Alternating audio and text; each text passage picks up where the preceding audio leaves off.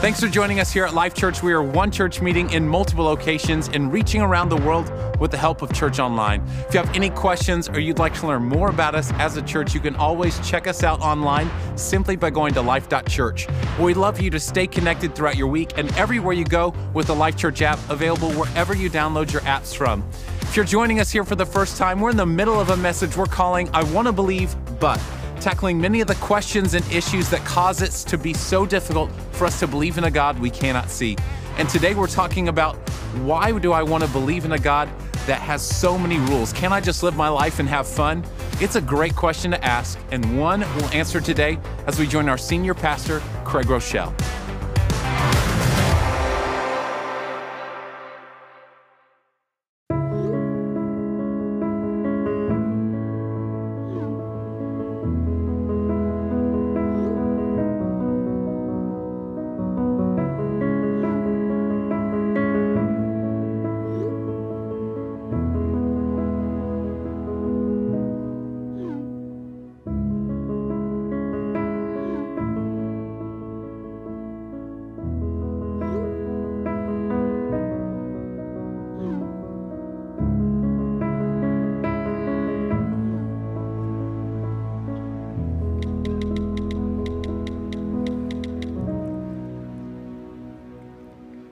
It's awesome to have all of you with us today at all of our different life churches. Big shout out and a thank you. I know many of you had to brave difficult weather to get to your locations. We've got tough weather all over the country. I also know that at several life churches, the weather never ever gets bad or cold.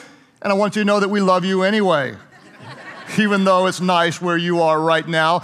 Uh, also, thank you to uh, Life Church Wichita. Amy and I loved our time with you. We are coming to Life Church South Tulsa. We're also coming to Life Church Albany, New York, and Hendersonville, Tennessee in uh, this quarter. We can't wait to spend some time with you guys. If you're brand new with us, we're actually in part two of a four part message series that's called I Want to Believe in God, but. I want to believe in God, but. There are so many people, I believe, that really would love to be God followers and want to believe. It seems like there's got to be some kind of a God, but there's a ceiling or a barrier or some reason why they can't fully believe. What I argue is that these people are not rejecting the true God, who He really is in His purest essence, but there are so many people that are actually rejecting what I call a distorted view of God. They're rejecting their wrong view of who God is. And that's what I want to talk about in this message series. In fact, if you were with us last week, we talked about on demand God. I want to believe in God, but He doesn't do exactly what I want Him to do. And we looked at the reality that on demand God doesn't exist. Let me tell you where we're going because this is important. Some of you may want to bring someone next week is my favorite of all four weeks. It's this I call it uh, goosebump God. I want to believe in God, but I don't feel Him. And this is such a common thing. How do you believe in a God you can't feel, that you don't see? And, you know, I've never heard Him speak. I want to believe in that God, but I do not feel Him. Then week four, I'm calling it heartless God. And this is perhaps the biggest obstacle, or at least the most common one that I've come across. And that's people who say, I want to believe in God, but He just doesn't seem to care. How can you believe in a God that lets all these bad things happen? There are all these global tragedies. Besides, look at my life. Why would God allow these things to happen to me? I'm a good person. I, I want to believe in God, but I can't. Today, what I want to do is talk about what I call killjoy God. I want to believe in God, but there are just too many rules. I want to believe in God, but I don't want to be boring. I don't want to be a dud. I want to enjoy my life. In fact, this honestly was a little bit of my view going up. I wanted to believe in God, but there seemed to be so many do's and don'ts and these and thous that I couldn't keep up with them. And if I can be really, really honest, when I looked at so many Christians, I just didn't like them. Is that okay to say out loud in church? They seemed to be snotty, uh, hypocritical, uh, judgmental, holier than thou. They claimed one thing and then would do something else. How could I become that? And then, if I can be really honest, many of them seem just ridiculously boring. Boring.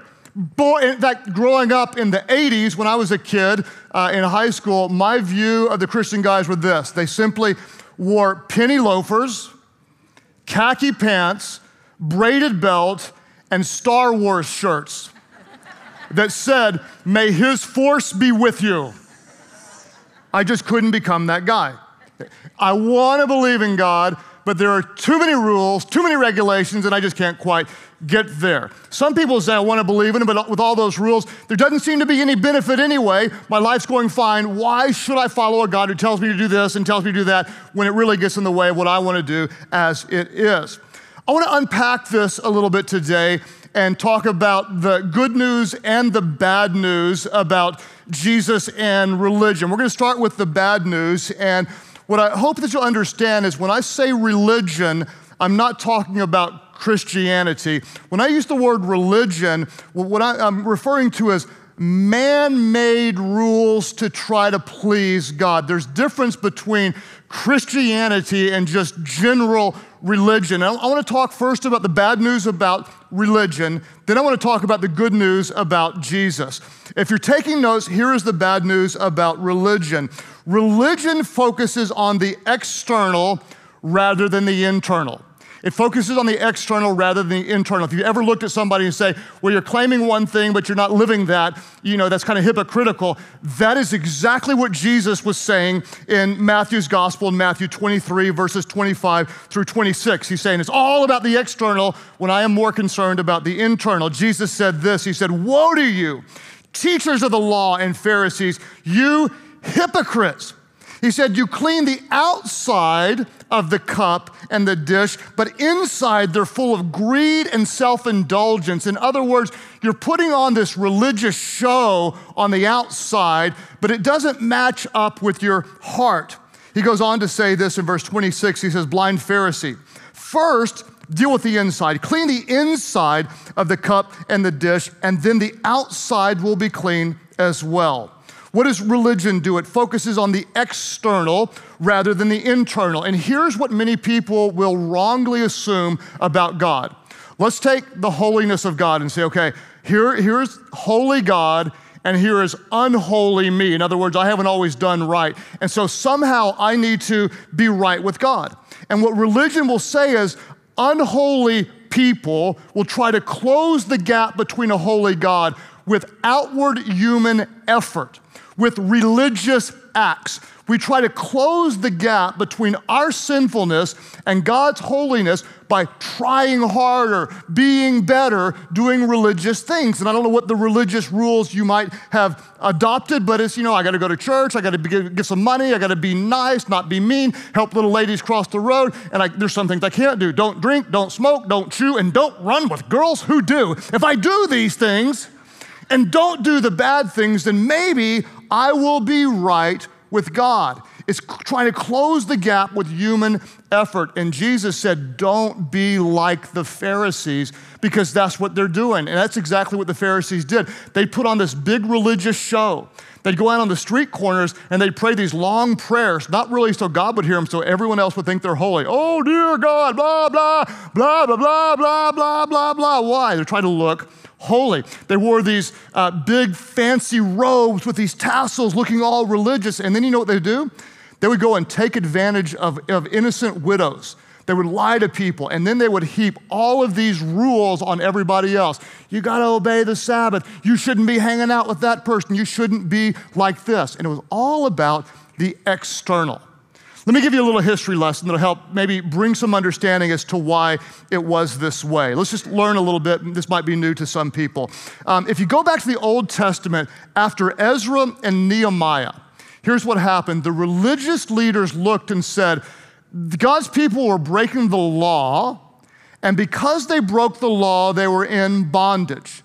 So, what we're gonna do is we're gonna come up with some new rules to make sure nobody breaks the law. And by the law, we're speaking of what's known as the Torah, and that means the first five books of the Bible. So we're going to come up with some man made laws to make it extra safe. And so, what these well intentioned religious leaders did is they came up with over 600 brand new laws that became known as the fence laws. These laws are going to protect the Torah. They were so intense that there were actually 65 different laws about the Sabbath. 65 different do's and don'ts about the Sabbath.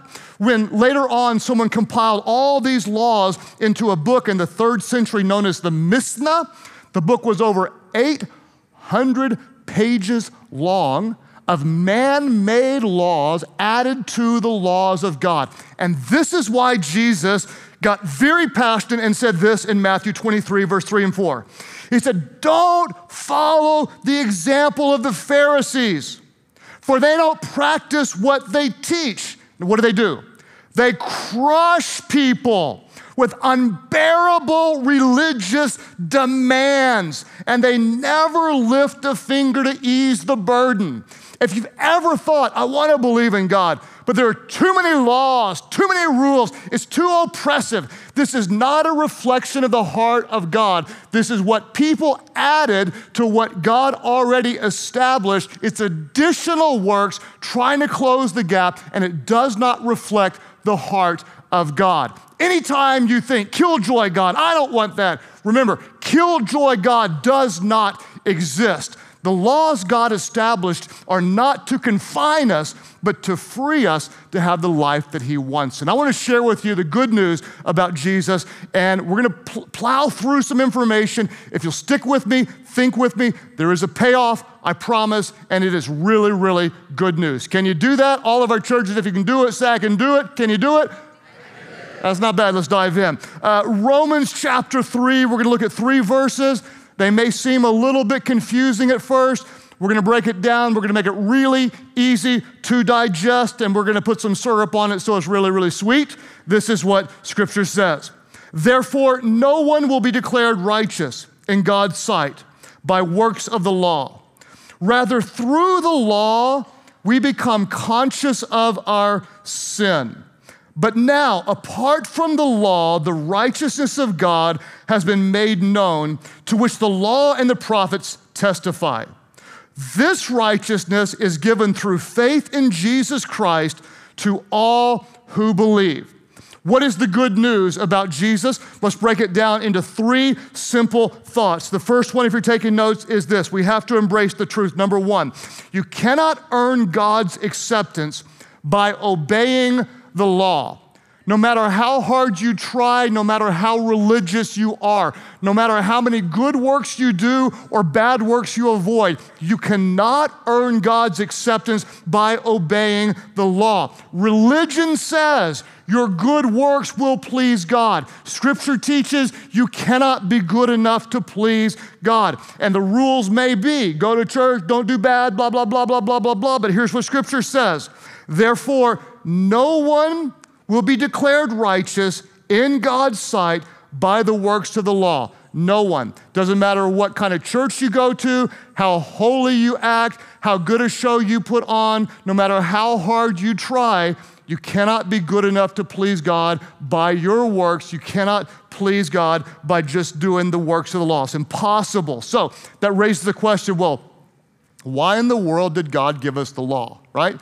If, you, if we can't live up to it, then why did God put this in, in, in the first place? And that leads us to the second thought. Stick with me, there's a payoff. Number two, the purpose of the law is to show you your need of a Savior. Why is there the law? The purpose of the law is to show you your need of a Savior. Let's look at verse 20 all the way through. This is what Paul said. He said, Therefore, no one will be declared righteous in God's sight by works of the law. So, why is there the law? Rather, through the law, we become conscious of our own sin. Through the law, we become conscious of our own sin. And this is what's so, so, so important. And we need to spend a few moments here because it's more of a common belief today that people would say, I'm not a bad person. In fact, as a pastor, if I want to make a lot of people really mad, I can say, you know, you're a sinner. They're like, don't judge me. Who are you to judge me? I'm not a sinner. And this is why the law is so important, is because it actually shows us that every single one of us are sinners. Well, hey, Craig, I'm not a bad person. Well, maybe compared to somebody else, you're not a bad person. But compared to the standards of God, we all fall incredibly short. In fact, there is a, um, a guy named Ray Comfort who asks a series of questions and he kind of does this interview thing. And what I want to do is adapt what he does and ask you my own version of these questions. This is something that I've done uh, a couple times before, and I will do it again because it really helps illustrate the fact that the law shows us that we need a Savior. For example, all of our life churches, I need everybody. I need you in Fort Worth. Uh, I, I need you guys in Rio Rancho. I need all of you to work with me and raise your hand if this is true of you. Are you ready? Okay, let me ask you a question. How many of you have ever told a lie? Raise your hand up. Raise them up high. Leave them up if you will. Leave them up, leave them up, leave them up. I want you to look at all the people that are not raising their hand right now. Just point at them and call them a liar. Liar, liar, pants on fire. Because we've all told a lie, right? How many of you ever, this may be a little more embarrassing, but how many of you ever stolen something? I have. Raise them up, raise them up. Leave, leave them up for a minute. There's more of you because you got, you, all of you, you've all taken a Life Church pin. There's some of you, you have three of them. It, you, you write your tithe check with a stolen pen. right? Yeah, yeah. Most of us have stolen. This one, I'm just going to ask you to just do this because I don't want to embarrass you, but hey, just get ready. Just do it quickly, you know, like so fast your wife doesn't see. How many of you ever lusted? So I got a couple guys waving at me like this, like, I'm lusting right now. God bless you. I see that hand. You can be saved. You know, I don't want to get into this and get anybody in trouble, but, you know, you, you glance too long or, you know, you whatever, and you lusted. Well, Jesus actually said that anyone who's ever looked lustfully at someone, they've actually committed adultery in their heart. The standard of God is so much above our standard. He says if you didn't look lustfully, it's that serious of an offense to God that you've committed adultery. So, based on just a general show of hands of these really good church people that we have here, what you just told me is that most of you are lying, thieving adulterers. That sounds like a pretty big sinner to me. In fact, I would say you're wretched, you're pathetic, you're unrighteous, you're unholy. Welcome to Life Church, where we make you feel really good about yourself. I hope you glad you came. And, and I don't want to be harsh or critical or make you feel bad, but let me tell you why it's so important. Because when you go through life saying, I'm not a bad person, then you don't recognize that you need the forgiveness and the goodness of God. I say it this way until you see yourself as a sinner, you won't see your need for a Savior. And this is why we have to start here. Until you see yourself as a sinner, you won't see your need for a Savior. And this is what is the good news about the gospel, and we're getting to it that you cannot be good enough for God. There is no person that can perform their way to God because all of us have sinned and we fall well beneath His standards, and the law shows us that. What's the purpose of the law? Oh my gosh, I am not good enough. I need grace, I need mercy, I need help. Thought number one, very simple. You cannot earn God's acceptance by obeying the law.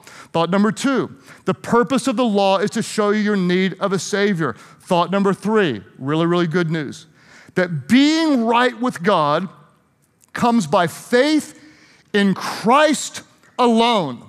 The way that we're made right with God is not by religious works, not by trying harder, but it's by trusting in the perfect work of Jesus and that alone. And this is what Paul said in verse 22.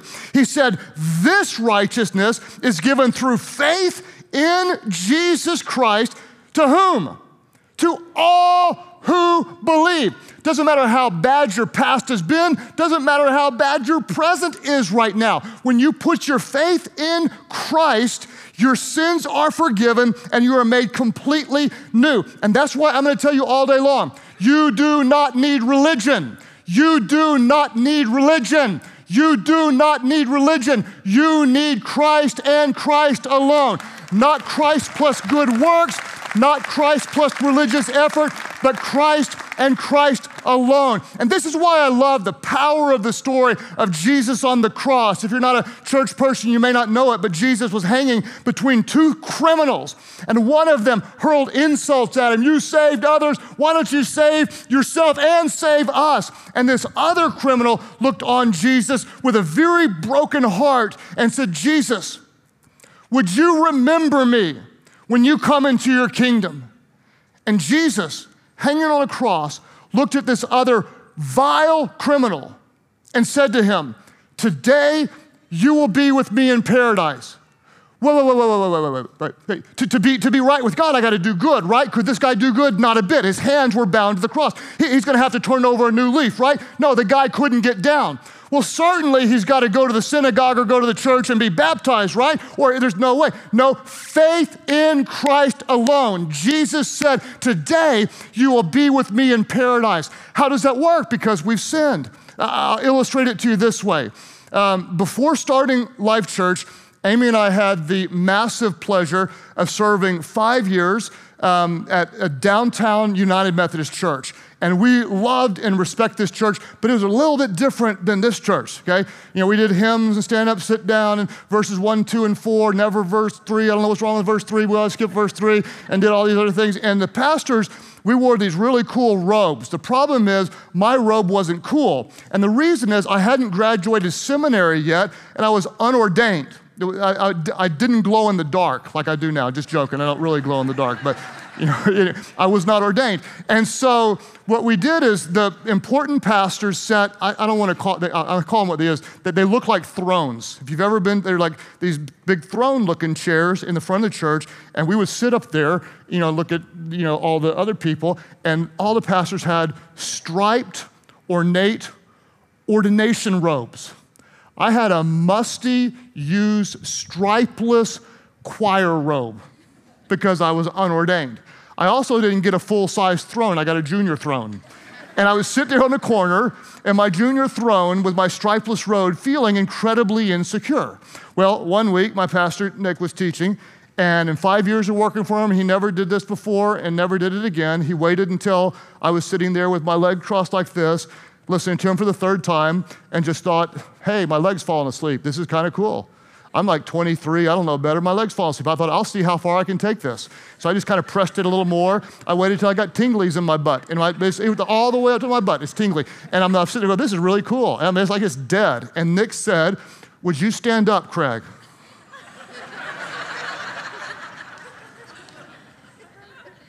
and so, with one whole side of my body numb, I'm standing up trying to act like I'm okay. And it's just true story. And he came up to me and he said, uh, What do you think about your robe? And I like, you know, I didn't want to lie. Uh, you know, I, I probably, I don't know what he's asking for. And he kind of looked at me like, tell the truth. You know, I'm like, uh, it's okay. He goes, it's not okay. It's horrible. There's stains on it. And he went up and he, he goes, it stinks. I'm like, yes, wash the robe. You know, it stinks. And he said, what do you think about my robe? And I'm like, it's amazing. It's got stripes. It's perfect. It's, like, it's incredible. And he said, I want you to take off your robe. And so I unzipped my robe, and I'm in front of everybody, still trying to thaw out my butt, you know. And I took the robe off, and he put his robe on me. And he said, How do you look now? And I'm standing up there in front of everybody. It was really emotional because I love this robe. And he says, What's really amazing is you look like a man of God. You look like you're fully ordained. And he said, This is what Christ did for us. We are filthy sinners, and this is actually in the Bible, said we are clothed with Christ, or we have a robe of righteousness. And what Jesus does is he takes his perfection, he covers us with it. And when God looks at us, God doesn't see our sinfulness, but he sees the righteousness of Christ. He sees the goodness and the perfection of Jesus. And that's why, if we are in Christ, we're a new creation. Our sins are forgiven by God, and God doesn't see us as the filthy sinners we are, but He sees the righteousness of Christ. And this is the difference between religion and Christianity. Religion is all about performance, performance, performance. Christianity is about the perfect work of Jesus. Religion is all about what I do, I do, I do. Christianity is what Jesus did, His perfect work. Religion says if I try really hard and if I obey, then maybe God will love me. But Christianity says because God loves me and I'm accepted in Christ, I choose to obey and I want to follow his ways. Anytime someone says, I don't want to follow that God, he's a killjoy God. There's too many rules, there's too many regulations. We need to understand this that religion has complicated what God made simple. It's always been simple to God. Religion adds to the simplicity of the gospel. You go all the way back to the Garden of Eden, and what did you have? God created Adam. This is good. God created Eve. This is even better because Adam wasn't very good on his own, but together they're really, really good. And they're naked in this beautiful paradise, which that's really exciting to me, just to be honest with you. And God says, Be fruitful, multiply, have fun, subdue the land, name the animals, plant crops, enjoy my gift of paradise, be blessed. There's one thing that I don't want you to do eat from any tree in the garden, eat and enjoy. There's one thing that tree over there is the knowledge of good and evil. And if you eat of it, it's not going to be good for you. Don't do that. If you eat of it, you'll surely die. Be fruitful, have fun, multiply, enjoy paradise, name it giraffe, turtle, pig, monkey. You got a lot of work to do. There's one thing not to do. Why did God tell them not to eat of the fruit of that one tree? Why? To keep them from the fun stuff? To keep them away from what was really good? No, to keep them from that which would steal life to give them the freedom of blessings. What has religion done? Religion has complicated what God made simple. In Psalm 16, David, it's known as the Golden Psalm, David said this David said, The boundary lines have fallen for me in pleasant places. I love that. The boundary lines have fallen for me in pleasant places. I've got freedom on this side of the boundary line. On the other side is danger. I thank God for the boundary lines because they are there because He loves me. I don't have to obey the boundaries or the laws to please God, but because of His grace, I choose to. It's like, like Amy, when we got married 26 years ago. Guess what? I promised to lay down the law. I promise to be faithful to her as long as we both shall live. That's the rule, that's the law. Well, what's that for? That's, gonna, that's kind of limiting. You know, you can't be with anybody else the rest of your life. Well, that's no fun. No. What does that do? That keeps me in the blessings of a faithful marriage that is far richer than any forbidden fruit on the other side. That's not a, a boundary that I want to cross for a forbidden fruit because the blessings of staying within the boundaries are so much better. Why would I do that? Because of love, because of love because of love, because of love, because of love. Religion complicates with laws. Jesus simplifies with love. Let me say it again. Religion complicates with laws. Jesus simplifies with love. One time, a religious person said, Jesus, what is the greatest commandment? What's the most important one? There's a lot of them. What's the most important one? And Jesus said, above all else, the most important thing is to love the Lord your God with everything in you your heart, mind, soul, and strength, and to love your neighbor just as you love yourself. Wait a minute. What about all those 600 and blah, you know, that's a lot. Oh, so God's gonna, God, God, God, God, God, gotta obey, I gotta obey. What's the most important? Love, love. Religion complicates with laws. Jesus simplifies with love. Religion is always complicated. but God made simple. Love God with everything in you. Well, I better obey or God's not going to let. No, because you are because you are clothed in Christ and already accepted, and because the boundary lines fall in pleasant places. I don't have to obey, I choose to obey. Out of an act of worship for who God is. I want to obey. I want to be faithful. I want to honor my God. Religion complicates with laws, but Jesus simplified with love. One time there was a woman who got caught in the act of adultery, and all the religious men came around and said, The law says we should stone her, stone her, stone her, stone. What do you say, Jesus? And Jesus knelt down and started writing in the sand. What did Jesus write? We don't know for sure. Some scholars guess, an educated guess, perhaps he was writing down the sins of the men who were there because the text says the older walked away first and then the younger. Jesus said to them, Hey, you want to stone her? Whoever has not sinned, you throw the first rock. One by one, they walked away until there was nobody there but the Son of God and a broken, sinful woman. Jesus looked at her and he loved her. And he said, Where are your condemners? And she said, There are none. And so Jesus said, Then neither do I condemn you. Go your way and don't sin anymore.